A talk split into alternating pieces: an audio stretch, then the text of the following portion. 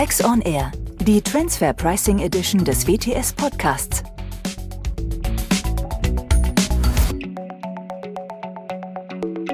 Herzlich willkommen zu Transfer Pricing auf den Punkt mit Melanie Abund-Schneider und Professor Dr. Axel Nientimp und mir, Andreas Riedel. Heute zum Thema Finanzierungstransaktionen in wirtschaftlich schwierigen Zeiten. Servus Axel und Melanie.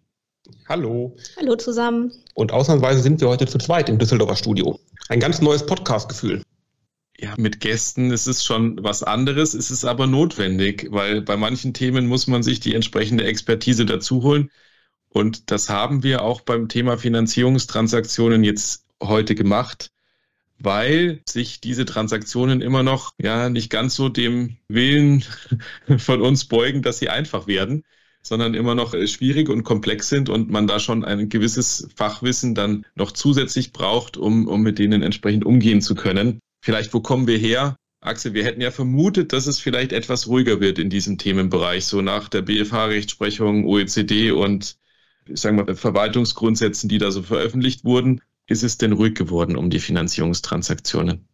Auf keinen Fall. Also ich sag mal, ja, die die BFH-Rechtsprechung, die ist ja quasi Legion. Ich habe auch nicht ganz genau gezählt, das waren ja mindestens 15 BFH-Urteile da so in den letzten drei Jahren zu diesem Thema, von denen einige ja auch noch nicht abgeschlossen sind, ne, die dann zum Bundesverfassungsgericht gegangen sind, von da aus dann zum Finanzgericht Düsseldorf wieder zurückverwiesen wurden. Dann geht es wieder zum BFH. Mal gucken, ob es noch zum EuGH geht. Ich glaube, zwei Verfassungsbeschwerden sind auch noch anhängig. Also äh, Ruhe, glaube ich, sieht anders aus. Und man sieht eben auch, was für ein Druck da in den Betriebsprüfungen war, ja, wenn so viele von diesen Fällen dann hinterher zum BFH gekommen sind. Und ich kann es aus meiner Betriebsprüfungspraxis auch bestätigen. Also die Themen sind ja nicht weggegangen. Also man hat jetzt vielleicht, ich sag mal, an einigen Stellen etwas mehr Hinweise, ja, also sozusagen der, der Möglichkeitsraum der Fremdüblichkeitsbestimmung für Finanztransaktionen ist vielleicht ein bisschen eingeschränkt worden durch diese Flöcke, die der BFH oder sagen wir so, die die Hinweise, die der BFH gegeben hat. Echte Flöcke waren das ja nur an bestimmten Stellen. Aber Klarheit sieht anders aus.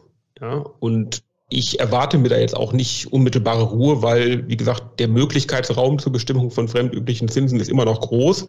Die Finanzierungstransaktionen, die Unternehmen haben, sind auch sehr unterschiedlich, ja, weil da sehr unterschiedliche Strategien hinterstecken, es sehr unterschiedliche Bedürfnisse in den Unternehmensgruppen gibt. Also der eine Fall, also das Plain Vanilla Darlehen, ja, wo alle sich einig sind, das gibt es natürlich auch, aber es gibt eben auch viele komplexe, sehr individuelle Finanztransaktionen, die wir im Markt sehen und wo wir auch keine ultimative Standardlösung immer haben die in Übereinstimmung mit allen Jurisdiktionen, also jetzt nicht nur Deutschland, sondern tendenziell muss man das andere Land ja auch noch berücksichtigen. Also einfach sieht anders aus, würde ich mal sagen. Und ich sag mal, nächste Komplexität, es haben praktisch alle Unternehmen, ja, also alle Unternehmen finanzieren sich ja irgendwie.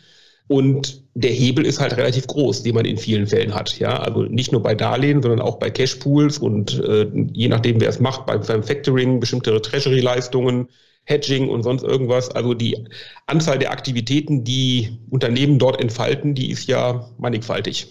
Und wird auch nicht weniger in diesen Zeiten, wo vielleicht mehr Finanzierungsbedarf nochmal entstanden ist durch äh, wirtschaftlich nicht ganz so leichte Zeiten in manchen Branchen. Melanie, was konnte man denn in den letzten Jahren aus diesen ganzen Veröffentlichungen mitnehmen? Wo kannst du sagen, okay, man, man, sieht, okay, daran können sich Unternehmen orientieren, das ist irgendwie sinnvoll und was, was hat vielleicht die Lage auch ja, verschlimmbessert, um es mal so zu sagen.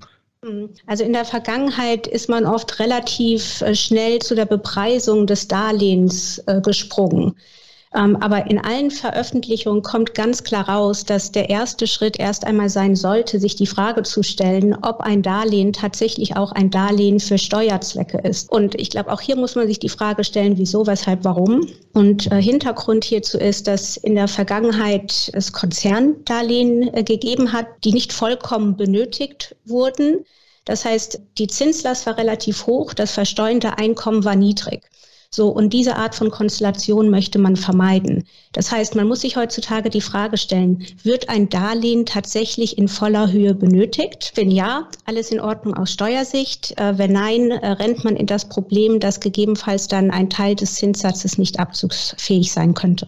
Ja, oder auch, dass im, im, Gesamten, wenn jetzt der Betriebsprüfer pauschal hergeht und Pauschalkorrekturen vornehmen will, in Klammern, ich habe da gerade einen Fall in der Praxis auf dem Tisch, dann kann das ja schon mal entsprechend dazu kommen, dass da einfach diesem Darlehen insgesamt nicht nur im Zinssatz, sondern in der als, als gesamter Sachverhalt die Anerkennung verwehrt bleibt und das Risiko an sich könnte man dann damit sagen, ist prinzipiell, wenn man bei der alten Vorgehensweise bleiben würde, einfach nur sich auf die Finanzierungsfreiheit zu beziehen und zu sagen, ja, man kann da wirtschaftlich Darlehen vergeben, wie man lustig ist, dann wird das wahrscheinlich nicht zu einem risikominimierenden Ergebnis aus steuerlicher Sicht führen. Das kann man da, glaube ich, festhalten. Ähm, richtig. Und da vielleicht, also im Extremfall kann es natürlich auch sein, dass der Betriebsprüfer zu dem Schluss kommt, dass das Darlehen gar kein Darlehen ist, sondern Eigenkapitalcharakter hat. Und dann ist natürlich der komplette Zinsabzug futsch. Ja, genau diese Fälle drohen jetzt, glaube ich, vermehrt. Und das ist das, was man als äh, anekdotische Evidenz jetzt auch aus den Betriebsprüfungen schon mitnehmen kann, dass der Prüfer vielleicht auch festgestellt hat, dass es schwieriger geworden ist, nach den BFH-Urteilen über den Zinssatz zu diskutieren und leichter geworden ist, über das Darlehen grundsätzlich zu diskutieren und da dann entsprechend auch die Argumentationsweise sich schon anpasst.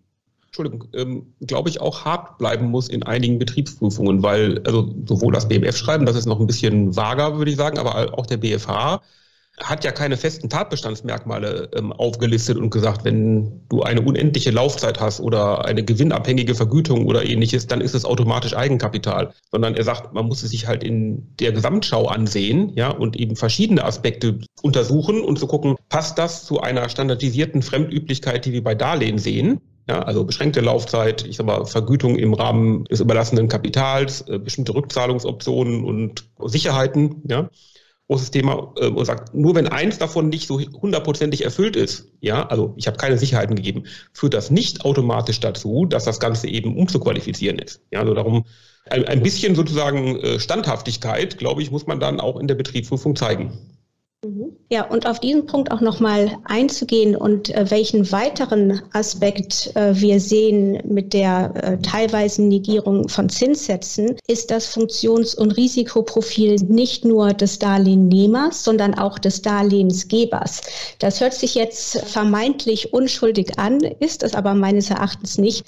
Und also für mich ist es im Endeffekt nichts anderes als ein Dämpfe für Finanztransaktionen. Ja, also man muss sich heutzutage die Frage stellen, hat der Darlehensgeber denn die Funktion, die er benötigt für die Finanzierungstransaktionen im Konzern? Trägt er die Risiken und verfügt er über das notwendige Personal, um die Risikokontrollfunktion auszuführen? Ist das nicht der Fall, so zumindest die OECD und auch die Verwaltungsgrundsätze Verrechnungspreise, steht dem Darlehensgeber oder auch einem Cashpool-Master nur ein risikoloser Return zu. Und dann stellt sich die Frage, wem muss ich denn das Residuum des Zinssatzes im Konzern zuordnen? Also derjenigen Gesellschaft, ja, die die Risikokontrollfunktion ausführt. Ich glaube, das ist ein wichtiger Punkt, Melanie.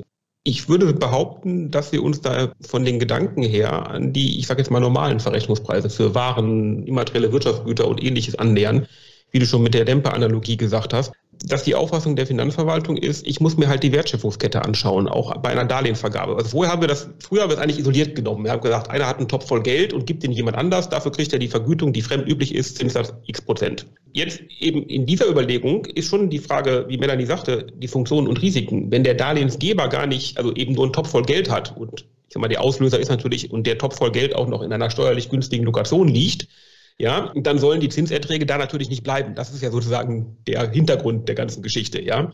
Der BFH hat dem, ich sag mal, im ersten Schritt mal eine Riegel vorgeschoben und hat gesagt, naja, wenn der Zins, den der Darlehensnehmer bezahlt, fremdüblich ist, ja, dann ist er fremdüblich. Ja, das heißt, ich würde am Markt nicht gucken, was hat der Darlehensgeber eigentlich? Weil als, aus Darlehensnehmersicht ist mir das ja vollkommen egal. Ich kriege ja einfach einen Sack Geld von ihm.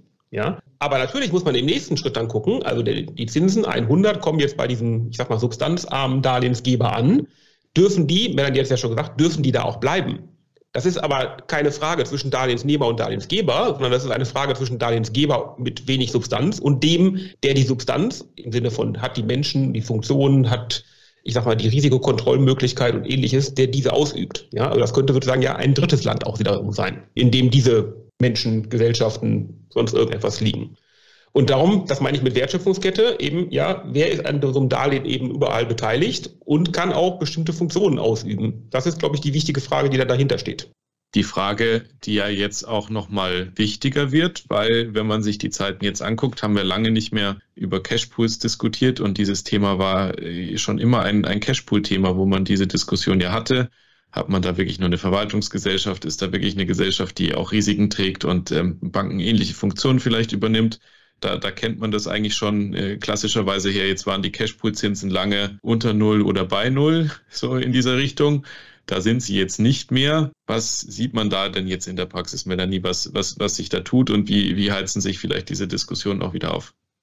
Ja, also grundsätzlich äh, geht ja die OECD und auch die Verwaltungsgrundsätze Verrechnungspreise davon aus, dass ein Cashpool Master nur Routinefunktionen ausführt und in diesem Sinne dem Cashpool Master auch nur eine Routinevergütung zusteht, zum Beispiel anhand einer Cost-Plus-Vergütung. Das heißt dann aber auch, dass die Vorteile solch eines Cashpool-Systems auf die Cashpool-Teilnehmer verteilt werden müssten.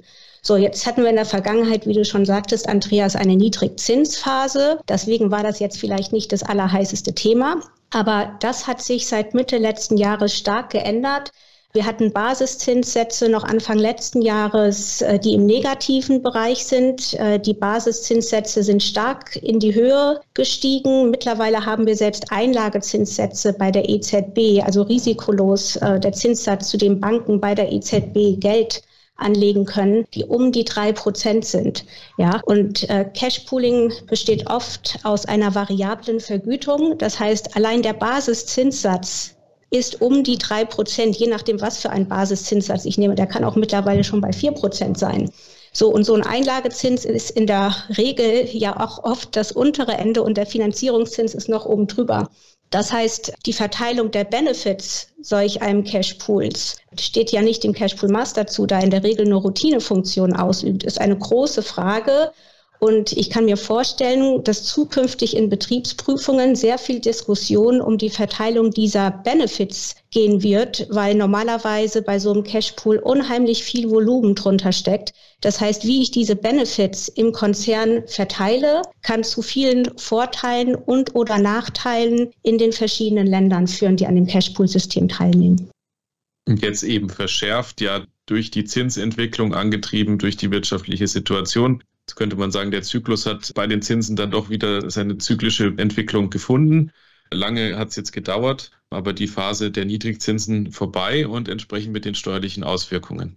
Ja, genau, und das Thema von gerade eigentlich auch beim Cashpool. Also, und das wird natürlich, ich sag mal, wichtiger, wenn kurz- und mittelfristige Zinsen, ich sag mal, sich auseinanderentwickeln die Argumentation eines Betriebsprüfers, je nachdem in welche Richtung natürlich, ja, dass er sagt, aber du hast ja jetzt die letzten drei Jahre immer 20 Millionen eingezahlt in den Cashpool. War das eigentlich gar keine kurzfristige Einlage, sondern war das nicht eigentlich ein mittelfristiges Darlehen? Ja, weil du brauchtest die 10 Millionen ja gar nicht. Ne? Das ist ja, ist ja offenkundig, weil du hast die ja immer eingezahlt. Da kommt man natürlich auch sozusagen an die Grenzen. Was ist sozusagen die, ich sag mal, Liquiditätsreserve, die fremde Dritte für ihr Unternehmen vorbehalten wollen. Ja, gibt es Gründe, warum ich meine ich sag mal, Vorsichtskasse erhöhe und all diese Sachen. Das sind alles qualitative Argumente, die man da anbringen kann, aber ich sag mal, einen empirischen harten Nachweis, immer x Prozent, muss ich als Vorsichtskasse halten, als Liquiditätsreserve, den gibt es halt nicht. Also da, ja, wenn die Zinskurve sozusagen auseinander dividiert, wird es attraktiver zu sagen, das war doch eine kurzfristige Anlage oder auch ein mittelfristiges Darlehen, ne, im umgekehrten Fall, wo ich sage, ich habe immer 10 Millionen rausgenommen je nachdem, wie die Zinsen sich da entwickeln, sind das Fragen, die wir häufiger bekommen. Stichpunkt Zinsentwicklung. Also wir können tatsächlich äh, zwei Entwicklungen sehen. Zum einen die Entwicklung der Base Rate, hauptsächlich getrieben von der Inflation. Darüber hinaus sehen wir aber auch am Finanzmarkt, dass die Credit Risk Spreads in die Höhe gegangen sind, unter anderem auch aufgrund der Ukraine-Russland-Thematik. Das heißt, wir haben zwei Effekte, die für Industrieunternehmen die Zinsen hochtreiben. Industrieunternehmen haben in der Regel kein Triple-A-Rating. Äh, insofern ist der äh, Credit Risk Spread normalerweise nicht äh, niedrig. Und äh, ja, somit verschärft sich äh, die Lage auch nochmal für die Industrieunternehmen, die sich vielleicht in einem schlechteren Bonitätsniveau bewegen. Zu ergibt sich ja da dann wahrscheinlich an vielen Stellen, das ist zumindest das, was ich auch beobachten kann, ein sehr diverses Bild in den Unternehmensgruppen, dass in, in manchen Ländern auch die Effekte ähm, unterschiedlich zum Tragen kommen.